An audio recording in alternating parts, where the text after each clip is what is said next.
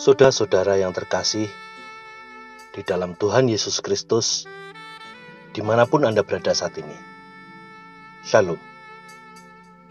Gembala menyapa pada hari ini diambilkan dari kitab Yesaya pasal 30 ayat 19 sampai dengan 26.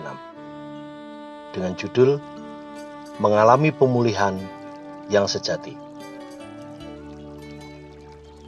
Saudara-saudara yang terkasih, pernahkah saudara merasakan sleep paralysis atau yang biasa kita kenal dengan istilah tindian?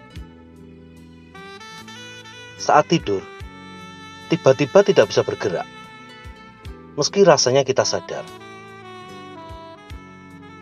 Banyak orang mengatakan bahwa keadaan ini karena roh halus namun sebenarnya tindihan ini bisa dijelaskan secara ilmu kesehatan atau medis. Dalam sleep paralysis, transisi tubuh ke atau dari tidur tidak sinkron dengan otak. Kesadaran orang tersebut terjaga, tetapi tubuh mereka tetap dalam keadaan tidur yang lumpuh. Terkadang juga disertai dengan kecemasan dan halusinasi. Dalam keadaan kita merasa tidak bisa bergerak, bantuan orang lainlah yang kita harapkan untuk menyentuh dan membangunkan kita, supaya kita terlepas dari rasa cemas dan halusinasi yang diakibatkan oleh sleep paralisis ini. Demikian juga dengan keadaan bangsa Israel yang hidup jauh dari hadirat Tuhan. Tulisan dalam kitab Yesaya ini diawali dengan penyataan keluhan terhadap bangsa Israel yang tidak setia kepada Tuhan Allah. Dilanjutkan penyataan tentang hukuman demi hukuman yang ditimpakan kepada bangsa Israel serta penindasan yang diizinkan Tuhan menimpa mereka. Kemudian Tuhan mendengarkan kehampaan, kesedihan, dan keprihatinan mereka.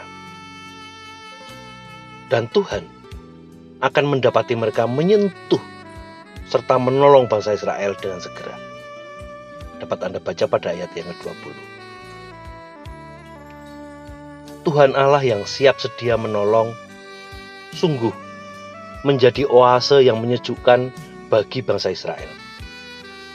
Terlebih, Tuhan memberikan janji pemulihan yang memberikan pengharapan kepada mereka, meskipun belum sepenuhnya terwujud. Mungkin saat ini ada di antara saudara-saudara kita yang merasakan susah hati, sebab memiliki hubungan yang kurang baik dengan diri kita. Ada kesalahan-kesalahan di masa lalu yang membuat mereka menyesal. Namun terhalang oleh suasana kekakuan yang selama ini membentengi kita.